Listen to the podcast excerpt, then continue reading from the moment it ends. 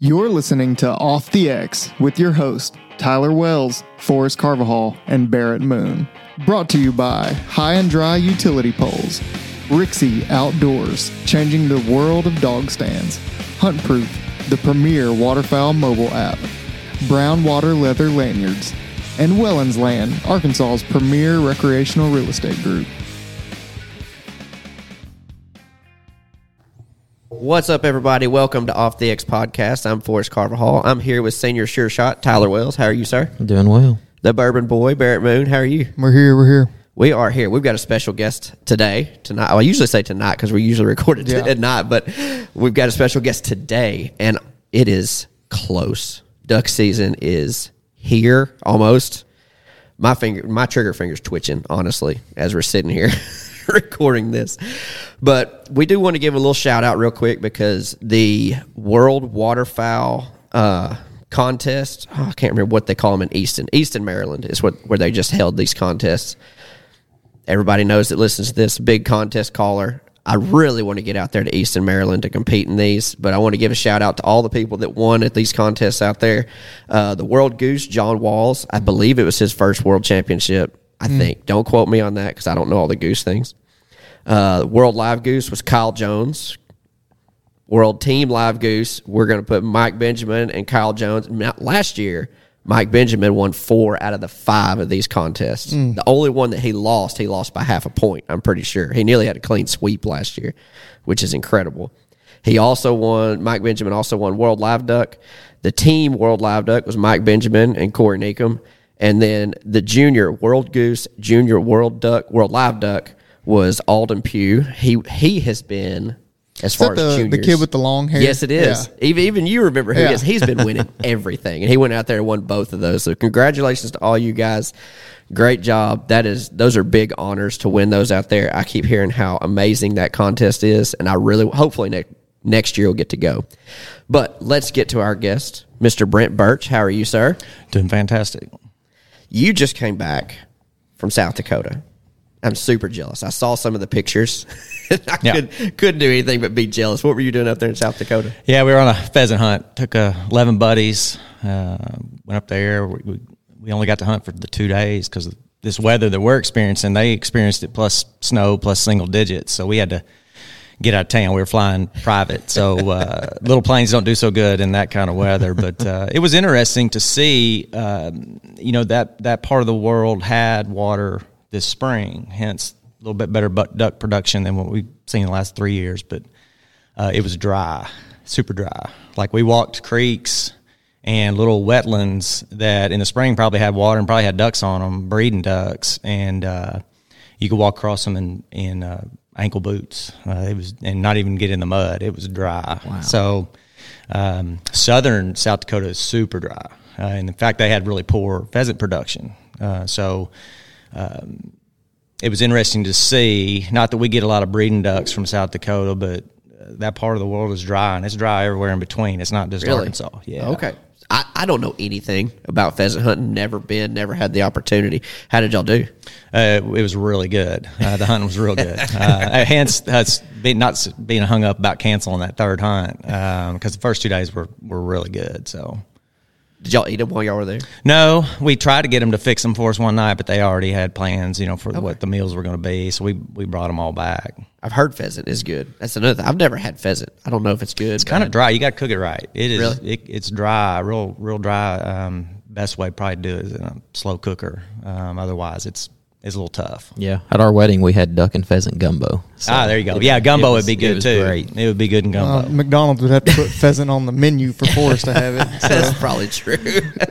Well, let's kind of introduce Brent. Brent's the author of The Grand Prairie, The History of Duck Hunting's Hallowed Ground, which I was when Brent released that book, I immediately got online and ordered it, and Brent wrote me an awesome little deal in the front deal. He doesn't remember me at all, but he did at that one point in time. Yeah. He did write me a note in the front, so I felt blessed. The book, which I've always wanted to come on here or get Brent on here to talk about it because I was expecting like a oh, really, I don't know what I was expecting, but I got the book and I was like, so it took me about 2 weeks to read it immediately right when I got it, started reading it right when I got it that night.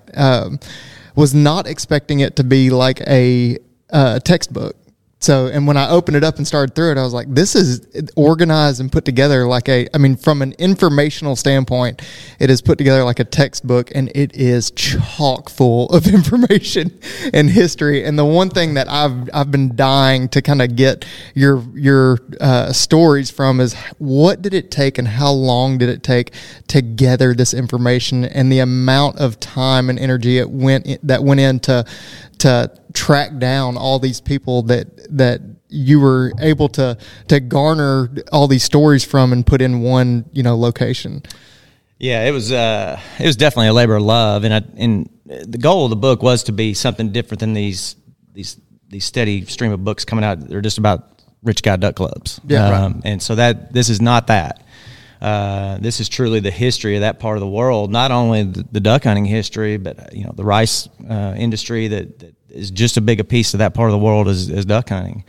And then how the economy's built around it. There's restaurants that we all love and know, and some that are long gone, but trying to capture all that, mainly with the goal trying to do it too before some of these people passed away, and that knowledge and everything that they held in their and experiences they held in their head would be gone. So it was a pretty big hustle to get that done. That's why I didn't write every word that's in that book. Right, there's some contributing writers. It was more than I could have done in a timely manner. But it took about 2 years to put that book together. Now probably 99% of the resources in there are people I know, and that I would pass along to the team. And I knew all the writers that I had. I'd used them because I'm also the editor of Greenhead magazine. Right. So I've got this network of people that write specifically on duck hunting. So I was able to kind of leverage them, but they used my contacts. I would send them, okay, now you want to talk about the World Championship Duck Contest? Talk to this person. You want to talk about the Pam Pam Club and things that used to be in Stuttgart? Talk to this person. So I guess I gave them some shortcuts, but they did a lot of the research and the writing part too. So that was a huge help. That kept it. I don't know how long it would take if I tried to do this myself. Long time. What sparked the interest to do that? It's an interesting story. When it came out, Greenhead was we were about on our 7th or 8th edition, and have just gotten all kinds of accolades, even nationally, for that magazine. And it's obviously super popular here. Mm-hmm. But Whit Stevens, who's a friend of mine, mm-hmm. Called me one day to come to his office. And in his office, he has a lunch boardroom. And said, why don't you come to my office for lunch? I want to talk to you about something. And so I said, sure. And we got to talking, and he's like, we need to write a book about the history of the Grand Prairie. Now, he's got a guy that guided for him, that previously guided in – a lot of people call them Russells. They used to be Wildlife Acres, what it used to be called. But it's the woods that Whit owns now. His name's Buck Mayhew, and Buck's 80-something years old now. And it was the same kind of mindset that, Buck's not going to live forever. Mm-hmm. And he's hunted these same woods for 60 years. Oh, man. And not just any woods. Those are, to me, those are the best. That's the best green timber hunting on the planet Earth. That's saying a lot. And what's crazy about it is they used to take 60 guns in there. Good grief! Yeah, back in the 60s, 50s and 60s, 60 guns would go in there and haul out limits. Yeah. So Buck had guided Buddy back then, but getting back to why, there's more people like Buck that are going to be gone someday, and we're going to be we're wondering what stories they had to tell. So he said, I'll help finance it if you'll write it. And I said, sure. So that's how that came about. That's why Whit's, in the forward at the beginning, some of the front content and all that. So that was the kind of the genesis of doing the book. Now it details like kind of how duck hunting in Arkansas started, right? Like right. Where with all of the land development, how it went from all the flooded timber that we used to have when they've tried to figure out how to farm it, correct? Correct. You dive into that just a little bit? Yeah, that's interesting. Yeah, most of eastern Arkansas was not farmland like it is now. It was He's fine. Pup's just running around. Yeah. He's fine. He's fine. He's amped for season. Yeah, he's ready. So, he's ready to rock. But yeah, so all of eastern Arkansas used to be bottomland hardwoods, and duck hunting was not a thing. There were people doing it, and ag. There was an opportunity for ag that people could make money off of. So a lot of that green timber or those bottomland hardwoods was wiped off the earth and turned to farmland. So, but some people hung on to it. The people that hung on to it realized, man, ducks really like these trees and these acorns and everything else. So there was pockets that are held on. And it's pretty interesting. You can see it on a map, like satellite. These big blocks of timber that were left, especially the White River, right? Yeah. What's now the refuge is incredible that much hardwood trees were left, considering people figured out farming was a lot more economically viable than going out and shooting some ducks. Right. So those little pockets of timber that still exist today obviously are, for the most part, productive. There's some duds out there. Not every block of green timber is a duck magnet, but when it started to funnel down and the ducks started populating into those green timber areas, that's when some people figured out, well, I can farm my farm ground in the spring and the summer, and then I can take all these paid hunters from St. Louis, wherever else they would travel from to come hunt ducks. And so that spawned kind of the industry, getting paid to take people hunting. And they traveled here by train, by horse-drawn wagons, because there was a lot of these places there weren't roads, mm-hmm. and the train routes were different than they are today. But people around the country started figuring out that Arkansas, if you want to go shoot a duck, that's where you need to be, mm-hmm. and so it spawned that whole little industry. So what is interesting to me is when I started getting into duck hunting, I've been duck hunting for over 20 years, but it seemed like rice fields was a big deal. Like, you killed a lot of ducks in rice fields. And nowadays, you still do, but it doesn't seem like they're as popular for the ducks as what they used to be. It seems like kind of they've turned nocturnal with those fields, and they'll go in those fields at night. But it's not the same way with the timber. The timber seems like it's always consistent. Yeah. Now, you may not always kill them in the same spots, but as far as hunting, they're consistent, whereas the rice fields have gone up and down and up and down, not been as consistent. Do you have any – have you noticed that too? Oh, for sure. Is what I'm getting at. Field hunting is not what it used to be. Oh, right? And wouldn't you attribute some of that to just the farming practices? We've got such a clean farming industry now that there's nothing left on the ground for them to come back to. Yeah, I don't think it's as much as what's left on the ground, because if you're on the prairie mm-hmm. in the summer month, late summer, you'll notice, all the rice that tries to ratoon. You'll see all those little mm-hmm. green shoots they wear. There's a bazillion of them. Mm-hmm. Those were all seeds at one time until they resprouted. So I think the bigger deal is, yes, of course, modern day combines don't leave behind as much grain as they used to, but there's still plenty out there. Mm-hmm. The problem to me is two big things. One, they cut the rice so early, so that's what gives it a chance to resprout. And if it resprouts, it's worthless to a duck, and because we don't time it enough to where it can ratoon and actually head out again. So all those green shoots come up, and only thing that likes those are geese.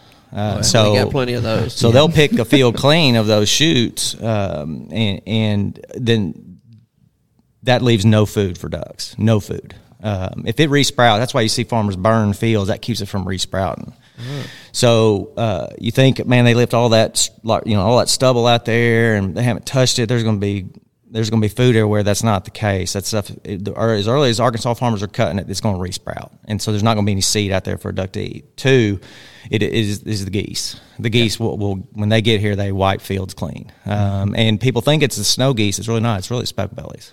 Because they get here so early, they get here so many of them that they will move across the rice field and wipe that thing out. And so the ducks, by the time they get here, I think we're a little fortunate. This front's made some ducks move, but we're not quite as the real push of them. But there's just not a lot of left behind for them in modern day ag fields, right? And they don't go to the timber anywhere else north of us. They do a little bit more now because people are kind of farming it and manipulating for that north of us. But what do you think made them, once they got down here, to say, oh, there's water in those trees, let's go to those trees? Yeah, it's a unique environment for the ducks. I think they figured out they can go there for overhead shelter. There's obviously food in there. There's acorns, there's invertebrates. There's a place they can loaf and not get disturbed. As much as people like to roam around the White River when it's out, they don't come close to covering all the ground that those ducks can sit in. You have people managing their own timber the right way. It keeps ducks feel comfortable. And most people that are managing private land timber tracts have a strategy to leave the ducks alone. That's why they hang around. They may go in there and bang them with 10 guns, but they may not hunt that little quarter of the woods again for a week. Now, you're not necessarily doing it on the public ground that way, but there's just the timber provides food and refuge for them, and that's a big part of it. I'm learning so much about the flooded timber because, like I said, I've hunted for 20 years, but very little experience on that side of the state where the flooded timber is. So that's all still very new to me. So every time I can talk to somebody that's done it for a while, like what you have, I have so many questions. Sure. Sure. How long have you been around the flooded timber of East Arkansas? Oh, I grew up hunting. The reason I referenced the White River bottoms for a while, I grew up hunting at Crockett's Bluff, which was the places that we hunted back then are now public ground. There's a, and you see them on a map. There's a lake, Round Pond is the name of it.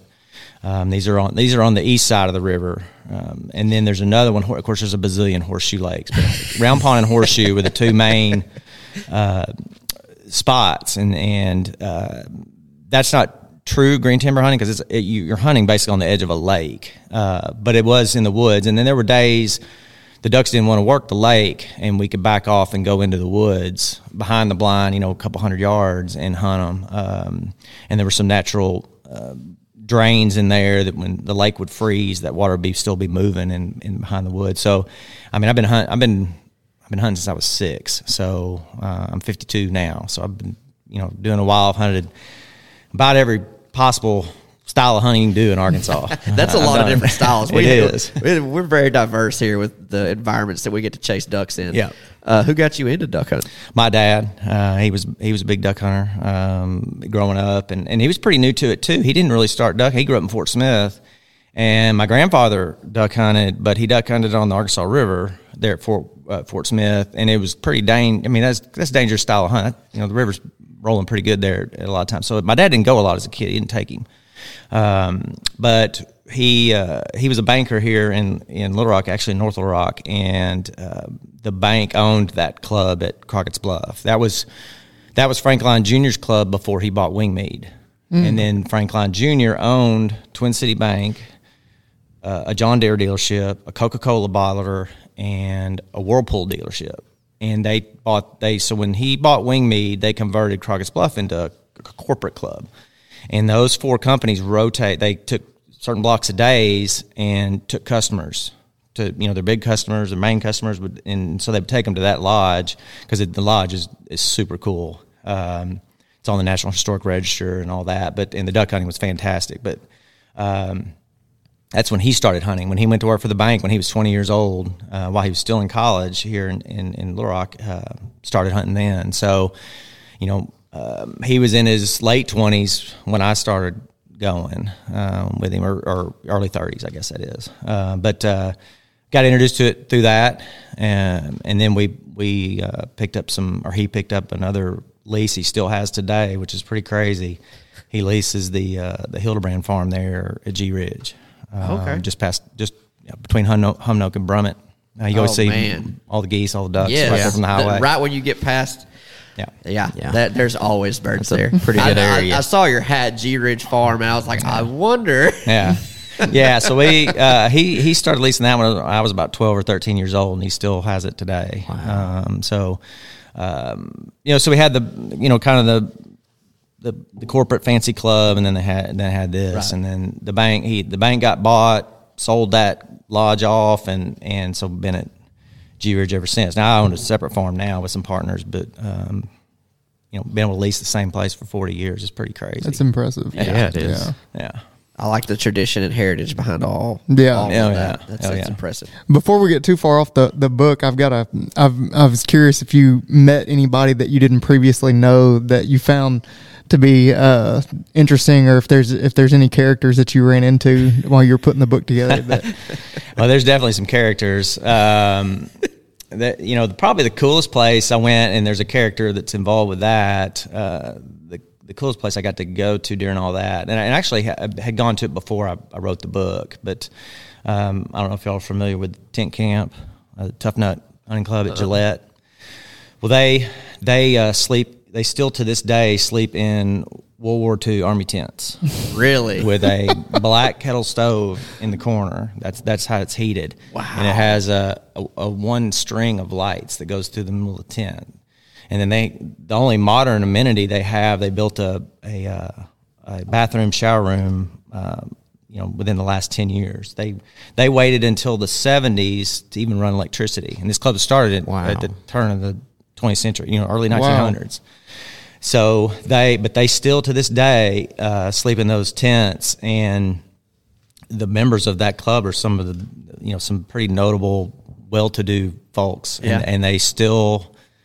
Hang on to that tradition and that, you know, trying to do it like it's always been versus modernizing it. That's pretty cool. And I can't remember, you know, the book's a few years old. I think there's some pictures of it in there, but I had a friend that was a member of it that I went prior to, but there's the guy that's kind of he doesn't head it up anymore because he's in his mid-80s, but his name's JD Simpson. And JD Simpson works for Stevens Inc. He took Walmart and Tyson Public. But you never know it. Super, super guy. He just went in the Arkansas Outdoor Hall of Fame this past year. That, you know, that was in September, that event. So, but he's a character, and he's got stories and pictures. His whole office in the Stevens building. He still has an office there, even though he's been retired for a long time. The entire office is duck hunting pictures. Every wall, every square inch is covered with some kind of. Duck hunting picture. It just gets in your blood. Yeah. And he's anybody that knows him would agree that he's a character. But he's done so much for that part of the world that nobody ever even would know about. And I've actually written a book about Tent Camp for him. That just trying to get his final blessing on it and all that. So that's probably the biggest character I met and. He's an entertaining guy for sure. And so you've got a book about their camp coming out? Yeah, and I don't know that it'll ever be public. Really? I don't know that JD wants it ever to be public, but we'll see. But it's you can read about it in the Duck Hunter's Almanac. Yeah. You know, the book came out in the 90s. They got a big piece on it in there, and you can see some pictures of the tents. But I mean, we've gone down there a few times, taking, you know, modern day pictures. Right. With a photographer. I don't know if y'all know Cody Van Pelt. I'm not familiar with him. Yeah, he's a good photographer, young guy. He's probably about y'all's age. He works for Gator Waiters now, I think. Okay. Anyway, I took Cody down there and got a lot of imagery and all that. We're just kind of waiting on JD to kind of dot all the I's and cross all the T's. Man, that's good. You mentioned Arkansas Hall of Fame. You've started the Arkansas Waterfowlers Hall of Fame. That's right. How old is that now? This past year was our third event. We had one canceled because of COVID. We had a long run in between. It was originally meant to be an offshoot of Greenhead, kind of a second effort, because Greenhead was so successful that we needed to kind of capitalize on all that and do a second publication. But nobody had time to do a second publication as good as the one that comes out, right? Because nobody's dedicated to that. I mean, I run Little Rock Tech Park. I don't write. You know, I don't write all the time. So. And everybody else in the company, I used to work for that company that produces the magazine. I worked there for 14 years before I came here, 8 years ago. But anyway, a Hall of Fame was kind of an easy secondary publication to do. Plus, Arkansas, I mean, how in the world does the Duck Hunting Capital of the World not have a Hall of Fame? Right, I agree. Because there's people that are in the Arkansas Outdoor Hall of Fame, which I'm tied to that, too. I'm on the Arkansas Game and Fish Foundation board, and that's who administers the Outdoor Hall of Fame, holds that big, huge dinner and all that. So it was kind of a no-brainer to do it. But there was We did it 2 years when it was still with Arkansas Business Publishing Group, who's the one that publishes Greenhead. And it wasn't the magazine, or the Hall of Fame wasn't a great fit for them event-wise, so they sold it to me for $1. And but that's after it sat for maybe 1.5 years, 2 years, because nobody really knew what to do with it. Then had some conversations with George Dunklin about trying to bring that thing back, and its rightful home should be the Museum of the Arkansas Grand Prairie in Stuttgart. Yeah. Yep. So that, and they needed a fundraiser bad. They didn't have anything, and so George got behind it. His foundation put up some money to bring it back. They built a wing onto the museum down there that houses the Hall of Fame and all kinds of other cool stuff. And so it came back, but the year it came back, we canceled it twice because of COVID. So last year we inducted 2 classes, and this year, and my thoughts on the thing, it's the Arkansas Waterfowl Hall of Fame. It's not the Stuttgart or the Grand Prairie Hall of Fame. So my idea was we would bounce this thing around and go to different cities and host the event. Mm-hmm. So this year it'll be in March. It's going to be in Jonesboro. So we're going to be at the Embassy Suites has a big conference center there. So it'll be in Jonesboro. Even though the proceeds benefit the Museum of the Arkansas Grand Prairie, we're still going to travel around. One year might be in Monticello. It might be we can move it around. Not always so Stuttgart Center, because Northeast Arkansas has fantastic history too, and there's a lot of notable people that deserved recognition and all that. So. That's kind of how that thing all happened, and now the museum kind of runs. Jimbo Ronquist is the chairman of the board, I guess, of the committee that puts all this on, and obviously George is real involved. There's several people from the museum, some other folk. Garlisle's involved, has been since the beginning. So it started to get some good traction. We had a great event this past year for it, and looking forward to kind of seeing how they respond to it. I bet surely they'll respond well. Yeah, I would think so. Yeah. So, what are the kind of the qualifiers to get inducted into the Waterfowl Hall of Fame? Well, it's definitely not done to where, man, he kills a lot of ducks. That's not what it is. Right. There's plenty of people out there do that you would not want in the Hall of Fame. There's some different kind of parameters to it. You're obviously looking for people that are conservation oriented or education oriented. There's several callers that are involved in it because they're ambassadors for the sport. So it's kind of that ambassador piece for it. I mean, Pat Peacock went in this past year, and I don't know if there's ever been a bigger ambassador for Arkansas and duck hunting than her. And what she was able to do, being the first woman to ever do it, and beating a bunch of men, and she leveraged. I mean, she has a big ownership in putting Arkansas duck hunting on the map because she drew a lot of attention just being a woman, and could crank on that thing like a man could, and all that, and she was young and all that, and cute, and she was in all those pictures and national magazines and people. I mean, it definitely was a huge marketing tool for the state as far as attracting that tourism piece and kind of giving us something to hang our hat on that. That Arkansas's duck hunting is what it is. So, so it's stuff like that. It's definitely more than just guy killed a bunch of ducks. Are they nominated or voted in or nominated? And then the committee kind of pours through them and kind of narrows down. And we try to have a good mix of people that have passed away and people that are still alive, because sometimes it's hard to track down family members. Right. Like this coming year, Dave Donaldson is going in, and most people probably don't even know who Dave Donaldson was. But they know of the WMMA. They know the WMMA. Of course, it's one of the more popular ones, obviously. But Dave Donaldson flew the first aerial surveys for the Game and Fish Commission. So a lot of people don't know that. And so the Game and Fish Commission has one entry, and they have a appointment to the Hall of Fame. Okay. And then there's usually 3 or 4 others that the committee votes on. But like Dave Donaldson, but we had a hard time tracking down Dave Donaldson relatives. Last year, Carl Hunter went in. Most people don't know who Carl Hunter is, but Carl Hunter worked for the Game and Fish. He was a biologist. He left to go be Frank Lyon Jr.'s, Edgar Queeney's biologist at Wingmead. So he helped. When Edgar Queenie put all that block of stuff together to make Wingmead, Carl left the Game and Fish to go be his biologist. And so he envisioned and dreamed and built all that habitat for ducks. So, but we could not find any of his relatives. But we ended up finally tracking some down. But that part's the hard. So it helps to have somebody living that. Yes. Also, people tend to turn out a little bit better for people that are still walking the earth. So we try to mix it up a little bit. This year, I think most of them have passed away, but they have some strong, still existing, still involved in the sport relatives that'll turn out and people turn out for. So that's kind of the strategy. But yeah, you can nominate. Anybody can nominate at I think it's waterfowlerhof.com. Okay, waterfowlerhof.com. I believe there's a nomination form on there that people can submit. Okay, but there's obviously with us only having four classes in, and this March will be the 5th. There's lots of names still out there. You got a lot to work with. So this one's probably a little bit Northeast Arkansas specific for obvious reasons to get people to turn out for the event and support it. So, but they're all, nobody could argue that they're not deserving. It'd be tough for somebody to say, well, it's obvious you only put him on there because he's from Northeast Arkansas, but all these are slam dunks. So. You're going to have that from anything. It doesn't matter. There's always going to be a critic.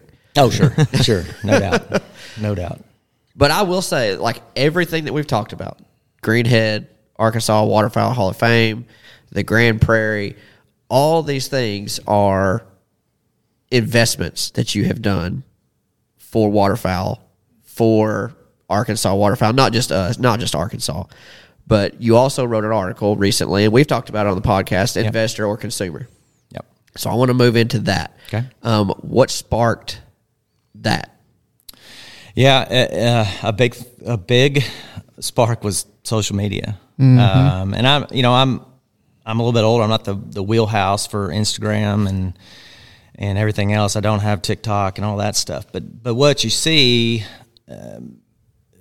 from me and a lot of what I know through my connections in the sport, my exposure in the sport, not me personally, but my exposure to the sport is what I should say, not the opposite. But I was noticing a lot of things I didn't think were good for the long-term haul. Mm-hmm. Ducks and geese are not an endless resource.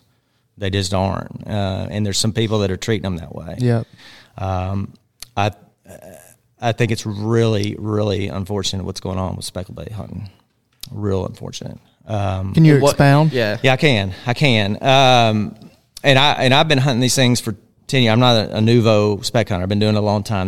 That G Ridge farm holds a gazillion. Yes, it does. I don't know what the road looks like going through there, honestly. Yeah, it's just a magnet. So I figured out, ducks are real hard to kill in the fields when the full moon's out. So you're wiping out big chunks of the season. So I've said, screw that. I'm going to figure out how to hunt these geese because we're getting more and more of them every year and all that. So anyway, I'm not coming to this like I've got a lot of institutional knowledge built up about these geese and hunting them. And all of a sudden, we have started treating them like they're snow geese.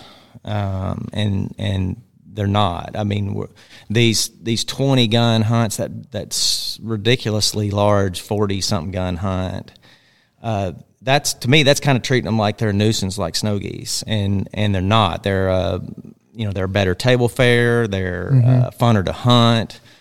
You don't have to have, a gazillion decoys to hunt them like you do snow geese. They're to me, they're more majestic than that, and I don't think we're treating them that way with these big gun hunts. I mean, you think about what's good for the resource, and I'm even more worried about it this year because the spike in these goose guide services happened when we were on the 2-goose limit. Well, now we're back to the 3-goose limit. Mm-hmm. That means they're staying out there longer. They're shooting more. And a lot of it, I've been on them. I've been on these hunts. And I think some of the guys that put them on, I mean, I've got some friends that are big-time spec guides. And I'm not against anybody making a buck either. But I think we got to think about what we're doing to the resource, and that investor consumer comment to tie it back to that, most of these guys are not investing in those geese. Mm-hmm. They are renting a field for the day, shooting the hell out of them, and going to the next one. Mm-hmm. They're not doing anything habitat-wise. They're not doing anything. I mean, they're shooting young geese. There's no prejudice. You know, they're not like, hey, let's try to shoot the barbellies and leave the young ones alone. Instead, it's just kind of a spray and pray deal. Let's see how many we can kill, how fast, and call it a day. And I'll take my $250. Now there are some that are doing some habitat things. They're farmers in the off season, and they're managing their ground because they can control what they control. But they don't always have the geese, so they're going and renting a field here. They're scouting, driving roads, finding them, everything else, and running into these huge gun hunts that are going to make it really, really hard for people like me that like to hunt with 4 or 5 buddies, because they're going to educate. I mean, they're educating huge wads of geese, shooting into them like that. So it's they're more on the consumer. A lot of them are on the consumer side. Right.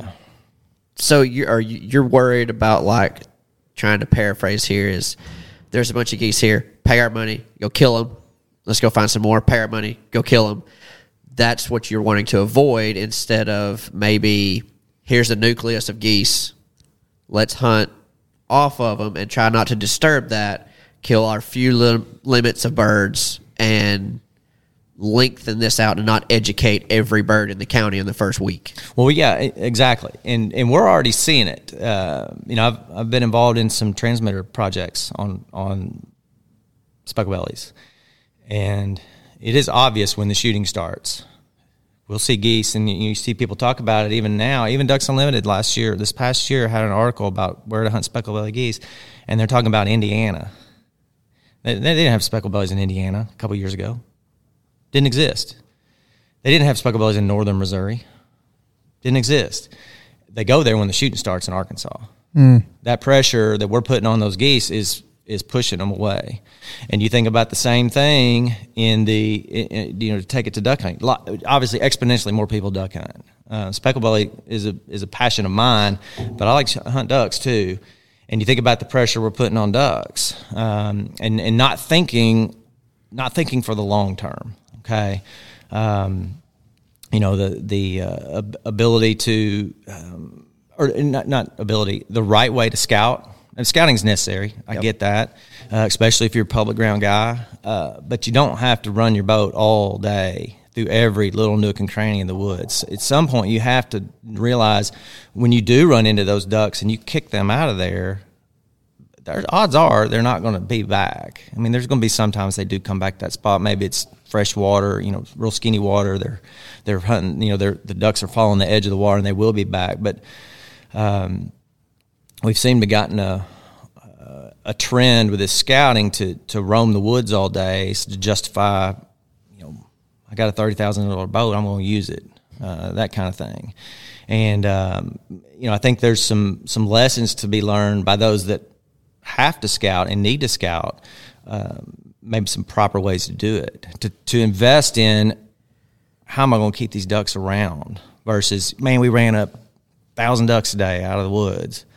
We rode a boat right through the middle of them, got it all on video and all that, instead of, oh man, I see, a couple hundred, let's kill it. Let's back out of here and leave them. And I know there's people out there doing that. I know that. I'm not trying to hang these things on everybody, because, there are people doing it the right way, but we as hunters, older, younger, doesn't matter. We've got to think through ways where we can perpetuate this sport versus just consume and kill. All take, no give, because there is give. We have to be giving. And I hear people complain and do all that about Ducks Unlimited and Delta Waterfowl. This sport would not exist if it wasn't for those two entities. I don't care what you think about what they're doing. You're probably wrong.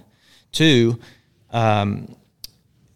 the sport would not exist, I promise you, if we didn't have those two conservation organizations. The stuff that they do, most people don't realize or know about, because they just instantly are turned off by the mention of, especially Ducks Unlimited. And a lot of it's unfair because the ducks and geese would struggle without the efforts of those groups. But that's, I'm not going to give any money to them because they're doing this in Missouri or, whatever, all these crazy theories everybody has. But if we as hunters don't and, give something to them, the population of ducks is going to struggle. But even in the article I talked about, it's not all monetary either. Right. You don't have to, not everybody's walking around with money they can give away to a conservation organization. I get that too. So you got to look for other ways. Man, I'm not going to shoot hens. I'm just not going to do it. I don't care what the scientists say. My logic says if I shoot that hen, she's not going, she has no chance to go back and make babies. Right. So, I'm not going to use spinning wing decoys. That's not fair chase to me, or all these different things you can do that don't have anything to do with writing a check. Mm-hmm. Right? Not a thing. I will say, like with Delta Waterfowl, Ducks Unlimited, one thing that they do that I have no idea about, no knowledge of it, but here's my money, you go do this, is the legal things, the things that mm-hmm. getting funding for waterfowl and fighting for that stuff, politics, right? Federal stuff. Legislation. Yep. Legislation. Yep. Yeah. I don't know these words. This vocabulary is way out of my range. But them doing that, take my money, you go do it because I don't understand it and I don't know how to do it. Yep. That's an area that, here's my money, you go do that.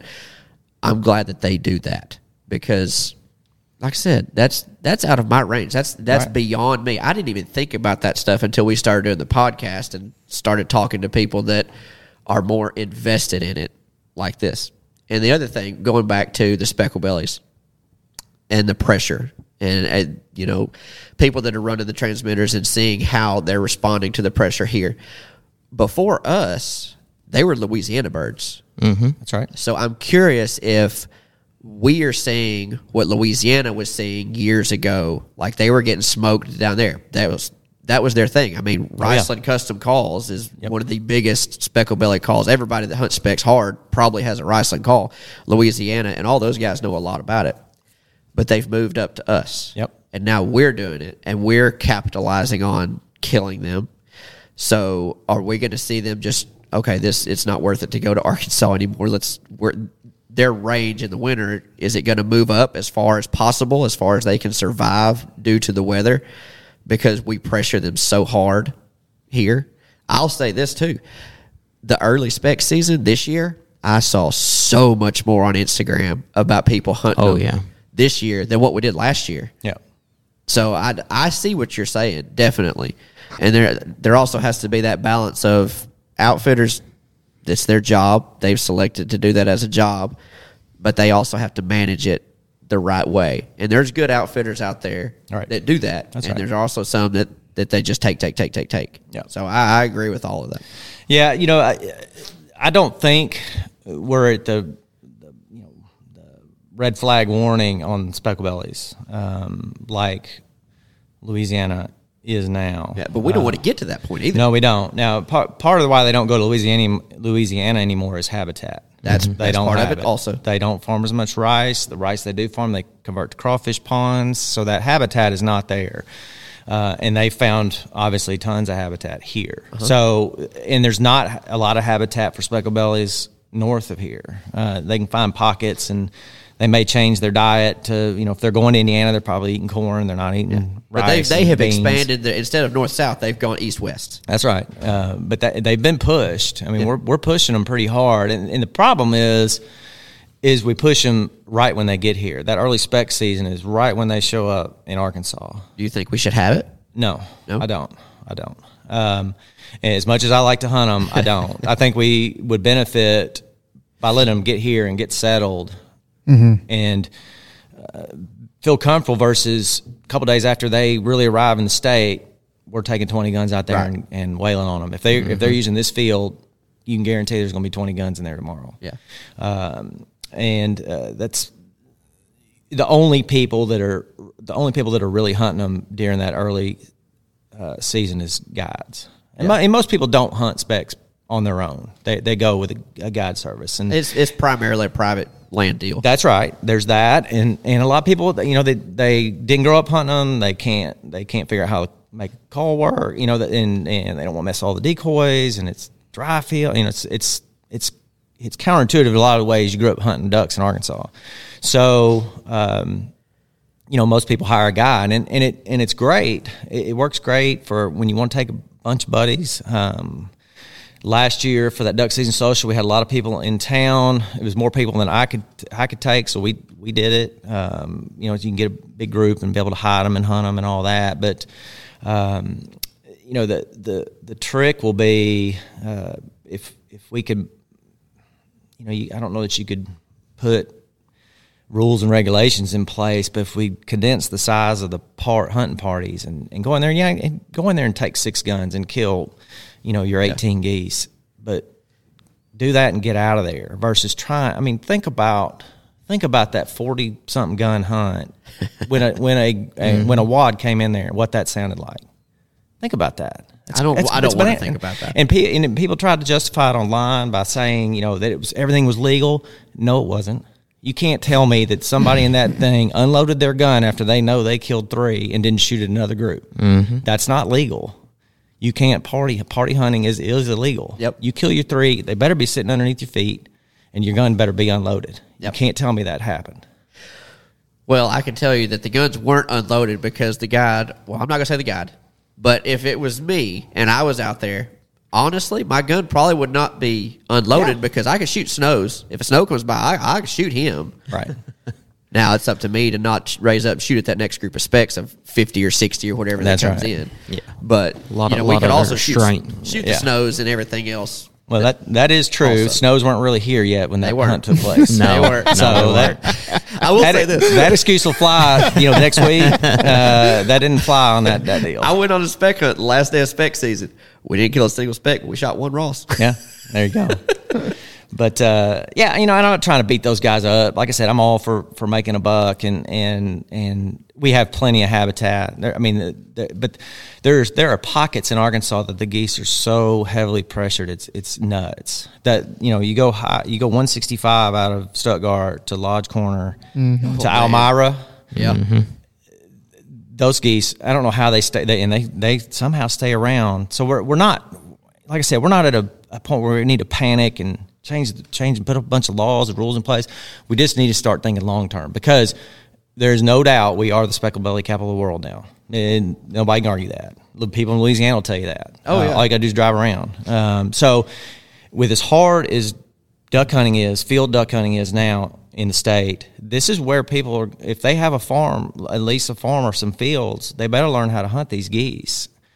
These guides need to think about, well, maybe we shouldn't be taking everything. Maybe, you know, Barrett, I should leave some geese and some less pressure so everybody can enjoy this. Yeah. And I know that sounds really Pollyanna to think that, because those guys are making $250 a head. But if we want those geese to stick around and be another thing to draw people to Arkansas, because those guys, they don't make any money if nobody wants to go hunt with them. That's right. So, and if they don't have any geese, and that's going to happen. You know, there's too many guide services now. Everybody's a spec guide now, and not all of them are going to be able to stay on geese. Not all of them are going to do it professionally. Not all of them are going to do it a way to keep attracting customers. So it's going to find its level. Duck hunting did the same thing. It used to be a ridiculous number of duck guides, but they fade out because they can't maintain an inventory of ducks to hunt, or they're not real honest with customers, and you know, all that. That'll happen in spec too. So I'm not really worried about the number of guides. That'll all condense down to the ones that know what they're doing and can have access to enough ground to be able to get on them. But to me, I hope we just think a little more forward and find a way to, if we're going to be the speckled belly hunting capital of the world, let's stay there for a long time. And so everybody can enjoy it, because field duck hunting is super tough. And this is an opportunity. You can still be a waterfowler, because those geese are going to be there. It is. You made me think of one last thing about specs before we move on. And I've done it. I'll raise my hand here. I have done this and probably shouldn't do it. You go on a spec hunt. They're not coming in, but you've got a flight that just keeps coming over. Well, those are almost close enough. Well, those are a little closer. Well, let's give them a shot. And then give them a barrel. Yeah, let's give them a barrel. And you've got 7 or 8 guys out there, and everybody unloads their gun, and you knock down one speck. Oh, yeah, we got one. Yeah. But you just educated all those other ones. Yeah. And you might have wounded one and not known it. That's right. So that little bit of sky busting on them, I would say that's a good investing way of saying, I'm going to hold back. Yep.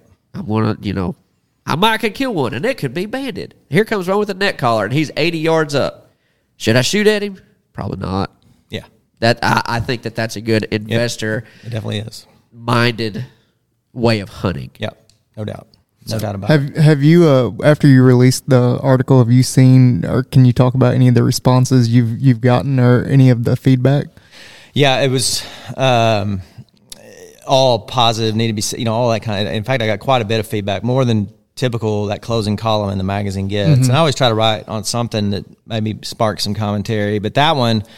That one had some legs to it because I think a lot of people bought into the concept, didn't think about it that way, but bought into and the concept made sense. And so I got a lot of attaboys and all of that, but I think a lot of people kind of sent that on. I know some different organizations within the state, hunting-related organizations, we're going to talk about this at our next meeting and things like that. So if you think about it, that theory or that concept applies to more than just duck hunting. I mean, you got the same thing with turkeys. Mm-hmm. You got the same thing with any animal, anything we hunt, or and fish. If we're just all take and no give, eventually it just goes away. I mean, turkeys is a great example. Now that's not all human, cause. There's been some terrible conditions for turkeys to be able to reproduce and everything else, but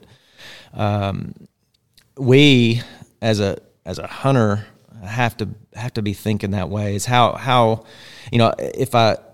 can you complain to no end that there's no ducks, but you shoot hens or you'll do what whatever it is that is counterintuitive to what produces more ducks. Right.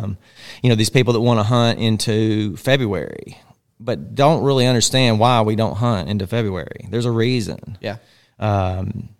Ducks, in fact, it's hard. I think we do enough damage hunting the last 2 weeks of January. Yeah. I mean, they're paired up. They are definitely paired up. Mm-hmm. There's scientific facts out there that it can take a mallard hen another month to find a suitable partner to go back north with. You think about that. If we get a big weather push here and they go on and she still doesn't have a mate, she could end up all the way back to Canada or South Dakota, North Dakota, wherever, Montana, wherever she decides to breed from, and shows up with no mate. Now, how is she supposed to produce more ducks? Because mallards, most people don't know this, mallards will reproduce more than once, if possible. Mm-hmm. So you put her behind the 8 ball. She already has to fight off predators, weather conditions, all the other things out there. So, if you're not happy with the duck numbers, maybe give the brown ones a break and just see what happens. Give the brown ones a break. I like that. Yeah, I mean, that's a pretty good one. Just what can it hurt? You trying to tell me on a day. What drives me crazy on social media is these guys that get on there and talk about how awesome the hunt was, and we were done in 45 minutes. We shot 8 limits, mallards, and half of them are hens. If the hunt's so damn good, how about we just wait on the green ones? Mm-hmm. You know what I mean? Yep. And versus, I got to say, we did this in 45 minutes, and I got to get it on social media. Yeah, that's a flaw we got going on in the sport. And you can say, man, he's old, whatever, but it's the truth. Nobody cares. Those pile pictures, man, there's thousands of them on the internet. Nobody cares. Right. Nobody cares. Yeah, you killed. Yeah, yep. Everybody. You don't have to prove it. Everybody knows. Everybody knows the people that kill ducks, either through social media or they just know them by reputation. That just drives me crazy that we can't think about it versus doing it all for the the likes on the social media. My mindset is like, I did all this work, and if I'm out there for 45 minutes, I mean, my goal is I want to be out there with my buddies, with my friends, experiencing the hunt. I mean, if we shoot singles for, 4 hours and we end up with a limit, awesome. If not, if we're just out there enjoying, the fellowship, the company, the stories, the whatever you want to call it, camaraderie or whatever. But if you did all that work for 45 minutes just so you could take a freaking picture, that absolutely grinds my gears. Yeah, absolutely. Mm-hmm.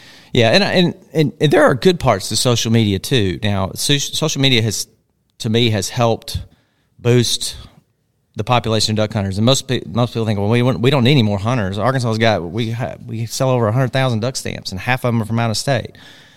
True, but without duck hunters, that's a lot of money that's left on the table from Pittman-Robertson Act, which the tax ammo and firearms that you buy, that all goes back to wildlife. So there's states that are struggling to find dollars to fund habitat projects because their hunter numbers are dwindling. So, you always hear the saying, the hunters are the best conservationists, and it's true because the money we spend, a lot of it goes back into this, into support the fowl that we're chasing. And so there's no question. I have my boys have one that's 25 and one that's 22, and they're right in that kind of wheelhouse age of everything's got to be, broadcast on social media. But it has drawn people into the sport, the friends of theirs that didn't grow up hunting. Their dads didn't hunt, but they want to run around with their buddies. And then, of course, social media, let's face it, some of it's cool. Some of the stuff we do hunting is cool. The sunrises, the sunsets, the stuff we see, the gear, and it's drawing people to the sport, which it needs it. We need hunters. Despite what people think of overcrowding and everything else, we need hunters. I think it goes back to your investor-consumer thing with social media also, because in my mind, the consumer on social media is, I need followers, I need followers, I need followers, I need followers, I need followers, I need likes, I need likes, I need likes. Yeah. The investor is on social media, the one that interacts with the people that are commenting, with the people that are, hey, blah, blah, blah. Hey, how do you learn how to blow a duck call? Hey, how do why do you do this? Why do you set your decoys like this? Or why do you, I don't know. Yeah. Whatever question you want to have. Yeah. My point is we've done it for a while. The way we invest on social media is we portray a good picture of duck hunting and not piling up ducks. Well, and we try to more or less be showing what a sportsman is, not necessarily like, I think that's a lot of it is you get these people posting these pop pics and everybody getting into sports like, man, if we're not posting pop pics, then everybody knows we don't know what we're doing. Yeah. And everybody's got to look like they know what they're doing. Right. It's so much more to it. It's a lack of confidence on being out there. Yeah. So, if we can get more of the people on social media showing, hey, there's more to it than just posting a pop pic, like showing that sunrise. Everybody's like, oh, if you're showing sunrises, it's because you're not beating them up. Well, that don't have to be the case. It just means that we're out there for more than just beating them up. That's right. And we could do a better job. Some of the things that we post, I posted earlier, and I'm like, dang, I probably shouldn't have posted that one. But that's areas where we're I feel like we're very honest, where we make our mistakes and we own up to our mistakes. Mm-hmm. There's been things that we posted we probably shouldn't have posted, but we're trying to do better. And that's everything that we've talked about. If you feel triggered or feel shame about something that you've done, like, oh, yeah, I remember posting a pile pick of 1,000 birds that we killed, on the last day of season. That's okay. It's in the past. Just don't do it again. Yeah. Try to be better. That's all we're trying to do is we're trying to do better. Yeah. But anyway. And pile picks have been around forever. Like I'm telling you, JD's office was always on the wall. It's all pile pictures. But to me, it's for a totally different reason. My downstairs in my house, it's our game room, got a pool table and all that. Walls are all covered in pictures, duck hunting pictures. But it's not so I can tell everybody how many ducks I killed. Those are memories of mine, people I hunted with, friends of mine that I've been hunting with since I was a little kid, famous people I've taken, stuff like that. That it gets beyond the ego and the brag thing. There's so much of it out there that people are doing it, and it's not for that value. It's to say, I'm a freaking duck killer, and I want everybody to know about it. The other thing, is those pictures back then, even the black and white pictures, well, those guys didn't take a camera out there to do that. That wasn't their role. They were like, oh, we need to take a picture to remember this hunt. So they piled them up and took a picture. Yeah. Nowadays, we have our phone is a camera, okay? So we can take pictures any time we want. So I like the pictures when I'm on social media. If somebody's posting a picture of an experience, somebody's smiling out there in the woods, those are my favorite. Yeah. Most of the time, they don't even have a duck in them. Or the dog bringing a duck back, or somebody interacting with their dog. Those are great pictures because those are the moments in the hunt that mean something. Those are the things that I really remember from the hunts that I've been on. So I think now that we have the social media, we have to understand that we want to take an experience, a picture of the experience, and get that out there more than the end result of this pile of ducks. Yeah, yeah. That's just my opinion. Yeah, and there are some people that are doing a good job. There's some land management people that are doing explaining why they do what they do, the timing of when they're doing it, you know, all that to help educate. If we as duck hunters as a community would think more on those terms versus, hey, look at me. Ego-driven things. And I get it. You know, you got a bunch of dudes in a sport. You know, it's going to be a contest. It's he can prove that they're the biggest and the baddest. Right. I get all that. But is that good for the long term? No, it's not. And sooner you can put your ego in your pocket and start thinking about, man, I want this to be around for my kids or my grandkids. And I want it to be like the good old days. That kind of thing. We got to change some mindsets. It can't just all be about the pile picture. Totally agree. Mm-hmm. So let's move into this duck season social. Okay. Because this is a place that if somebody listens to this and they have more questions, especially for you, they could probably come up to you and ask you at the duck season social. So what is the duck season social? Because I did not know about it until we started talking. Okay. This was another idea of mine that it's a educational. It was an idea to get more of this fact-driven stuff going on in the sport in front of people versus all the conspiracy theories and myths and just all that that's out there to help people understand more about what's going on in the sport. So we did it in 2019. Very good quality success. Most of what we do is we have a social hour and a half, beer, wine, all that stuff, and put a bunch of duck hunters in a room, and we do it during the split, so everybody's hunted a little bit and can go, man, how's it going for you? How was your first split or anything related? And then we have a dinner, barbecue catfish dinner, and then we have a panel that after dinner's over. The moderator the first 2 years has been Trey Reed, who's the communications guy for the Game and Fish Commission. I was the moderator the first year. We kind of tag teamed it, but we've had VP of policy for Delta, we've had VP of policy for Ducks Unlimited, we've had scientists, we've had hunters, a good mix. So it's not all a bunch of science mumbo jumbo coming across, does the panel change year to year? Yeah, okay. It has changed every year. I don't think anybody's been on it all 3 years. Some people have been on it twice, but those people that have been on it twice aren't on it this year. Do you mind to tell us who's on it? Yeah, definitely can. Let's see, we got Lee Jose from Boss. He is Boss Shot Shells, one of the founders. I call him the Michael Jordan of outdoor photography. His stuff is ridiculous. Yeah, and phenomenal. We've gotten to be friends over the last few years. He comes and hunts with me a couple times, and he's actually skipping a hunting trip in Texas to come be on the panel. He's going to the Panhandle of Texas that day, and so he's going to come be on the panel. So I'm going to have him there to talk shotguns, ballistics, choke, all this stuff, because we're all wandering around.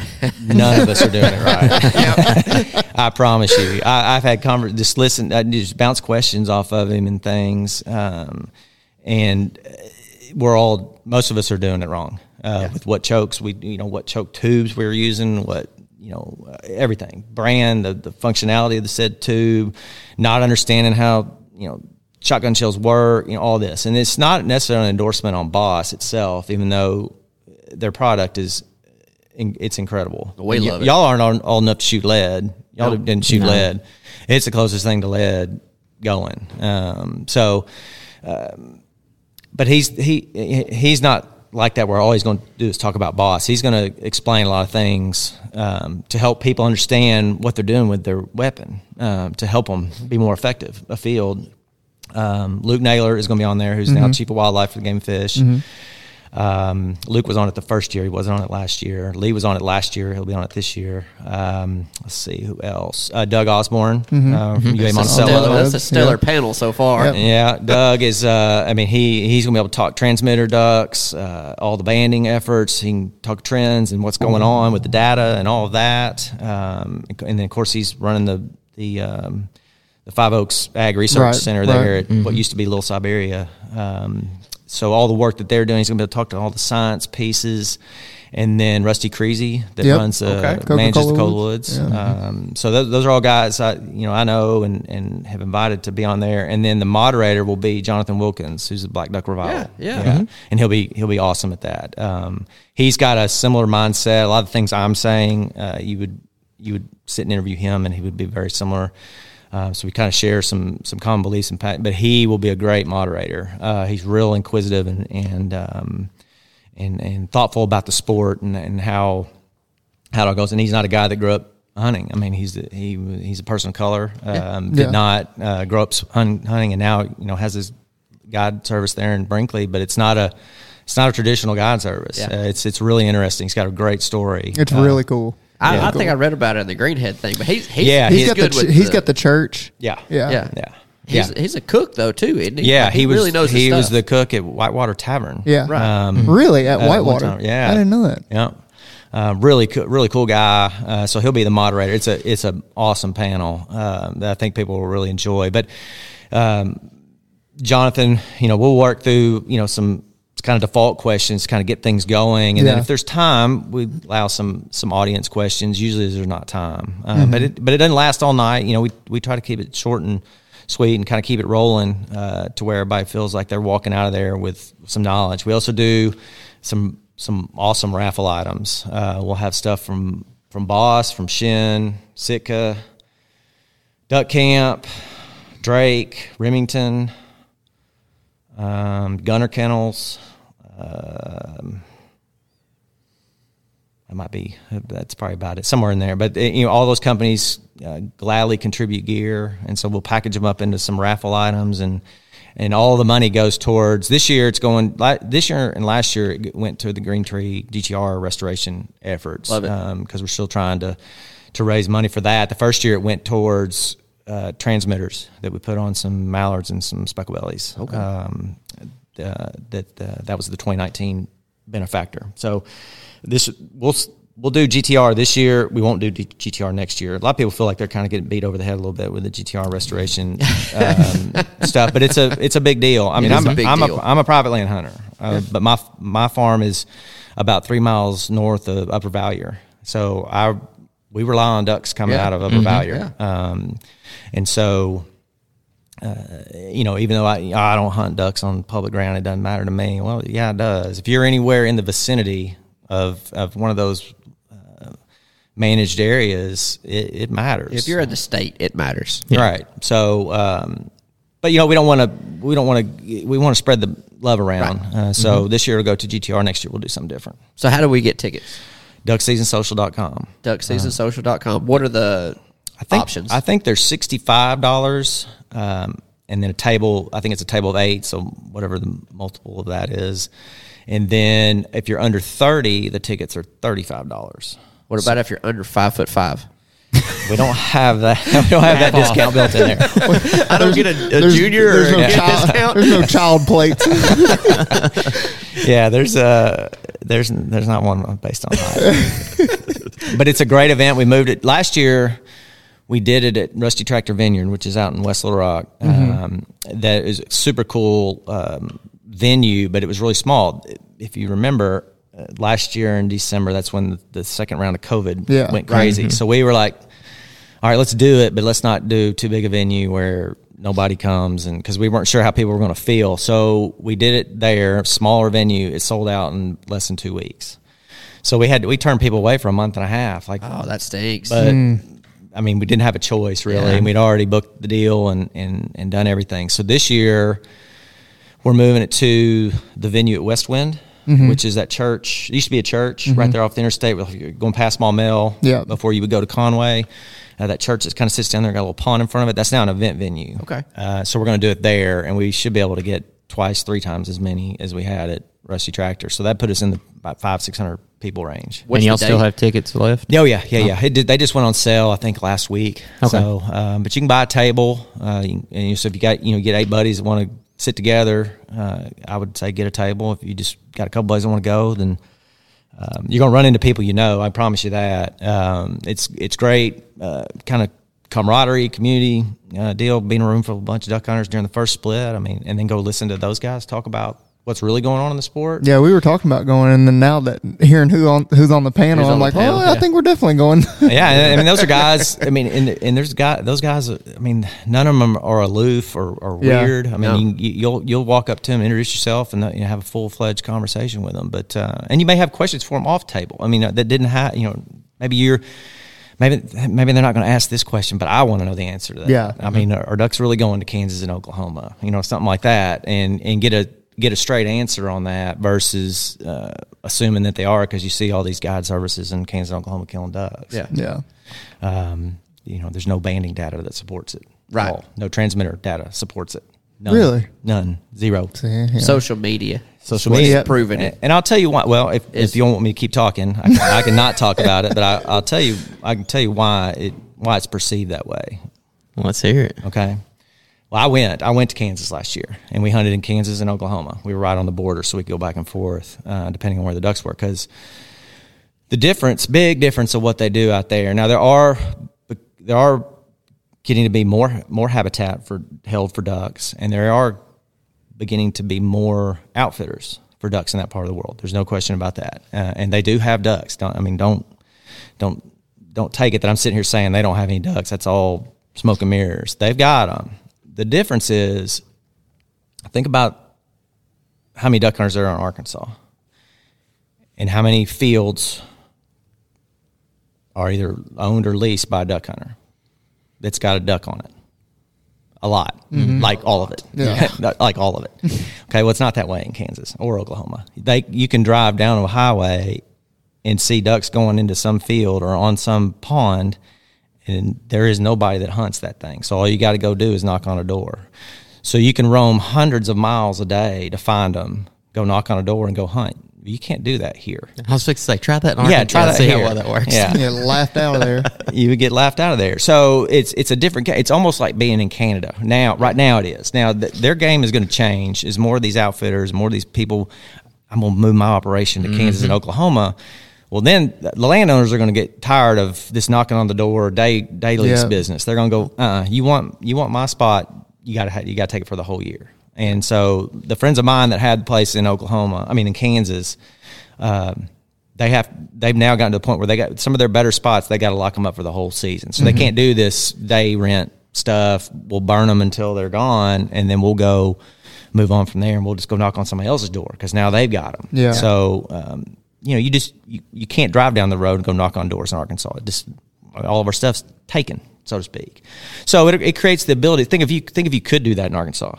Like y'all drive down the highway and you see farm there at G Ridge and go, oh, they got them. I'm going to go knock on that owner's door and maybe he'll let me hunt that field. Mm-hmm. Yeah, sure, go out there. Geese are messing up my all the work I've done to get my crop ready. My field ready for next year. So, yeah, go out there and get after them. No, that's not happening. It just doesn't. It's not the way it is here. And so they've got thousands and thousands and thousands and thousands of acres to scout, find them, and hunt them. And have a great hunt because they do have them. They do have ducks. They do have geese. We hunted cranes.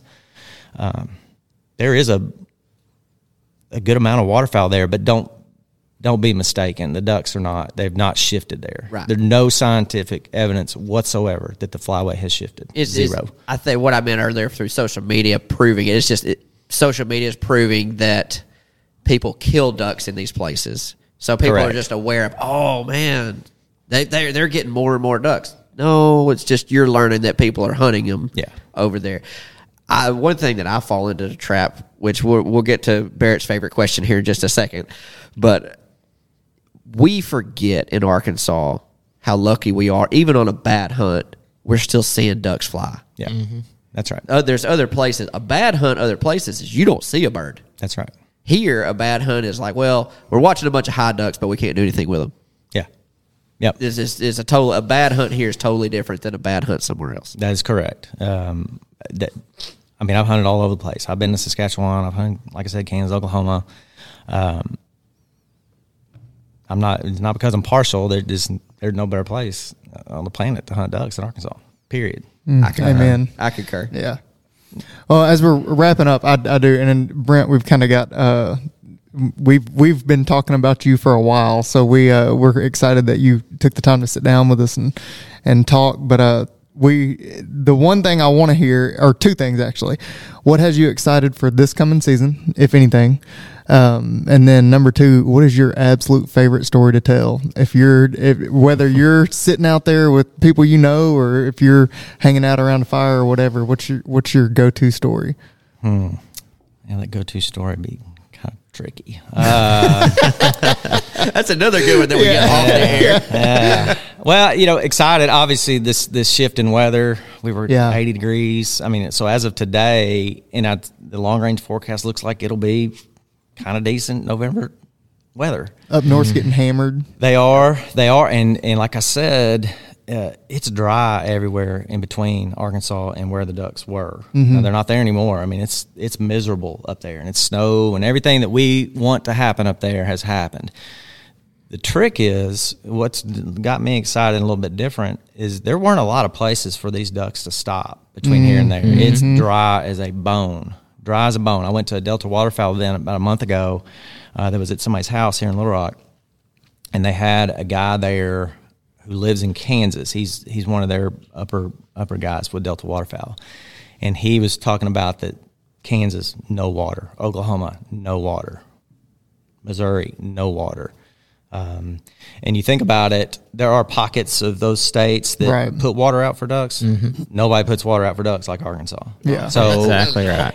I saw the Delta Waterfowl post. Y'all probably saw it about that hen that flew 1,300 miles overnight. I saw that. Well, there's a reason for that.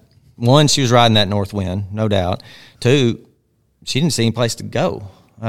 So I'm going to make it to Arkansas and take my chances there, because those guys – put some habitat out for me. Yeah. And she wasn't alone. No, she wasn't. You're right. That was not a solo flight. That was not Amelia Earhart doing her thing. So yeah, I mean, and anybody you talk to obviously saw the numbers pick up here recently. So that's a good way to open it. But I remember a few years ago, it was probably 4 years ago, we had a ton of ducks the weekend before the season started. And it snowed like on a Monday or Tuesday, and those ducks all left, every one of them. So these are the ducks, too. You got to keep in mind, these are the ducks that can't stand the cold at all. I'm convinced ducks are like humans. You got the ones that they want to live in Florida. They don't want it to ever be cold. And you got the others that want to live in Wisconsin, and they can handle all that. I think animals are the same way. I think ducks are the same way. And so these ducks, these are the ones that I'm not riding this out. I'm going where it's, like this, and everything's not frozen, and it's not covered in snow, and I may edge back north once I kind of get settled. So I think we'll see some of that. We'll see ducks kind of edge back and all that. But this shift in weather, and actually being in South Dakota and seeing it firsthand how dry it was there, makes me believe we might have a decent few days to start the season if you get sunny day and. And you have water. Wind and all that. What's that? And you have water. And you have water. Yeah. That's right. And you have water. And you have water. Favorite story? Yeah, I don't know. It's probably, maybe killing my first duck. I can still remember it. I was like 7 or 8 probably. I was going when I was 6, but I wasn't shooting.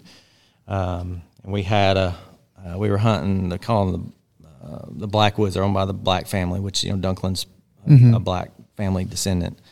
And a buddy of mine actually leases those woods today. This is 45 years later. But I remember, and those hunts back then, they were with a guide, and you had a bunch of men. I was a little kid running around with all these grown men talking big business and stuff I didn't have any idea about. And it's kind of intimidating environment for a little kid. And they're off-color jokes and stuff they're talking. I have no idea what they're even talking about. No clue what some of these words mean, and you know they, you know, obviously a lot of curse words and stuff. You know, I wasn't allowed to say at 7 or 8 years old, but I remember. It was a hole in the woods, and we were in a blind. We weren't standing in the trees, and there was one dead snag right in the middle of the hole. And I remember this one duck all by itself came floating in, just fluttering over the hole. And I had a little single shot, you know, those I can't remember what brand, but single shot 20 gauge. And the guide said, "Brent, stand up there and shoot that duck." And I, in front of all those men and all those old guys and everything else, after sitting there listening, freezing. You know, boots weren't as good back then as they are now. No. And then you're in those elevated blinds, so all you have underneath you is cold air. And just, it's pretty miserable when you're a little kid, and the gear, obviously your gear's not near as good either. But so I'm, you know, freezing and everything else, and he still tells me to stand up there and shoot that duck. And I stood up there with that little single shot 20 gauge and dropped that duck right in the middle of the hole. And, you know, all the old guys went crazy and all that. So I don't know if that's what hooked me on it, you know, where I'm still as into it today as I was back then, but it's got to be a factor.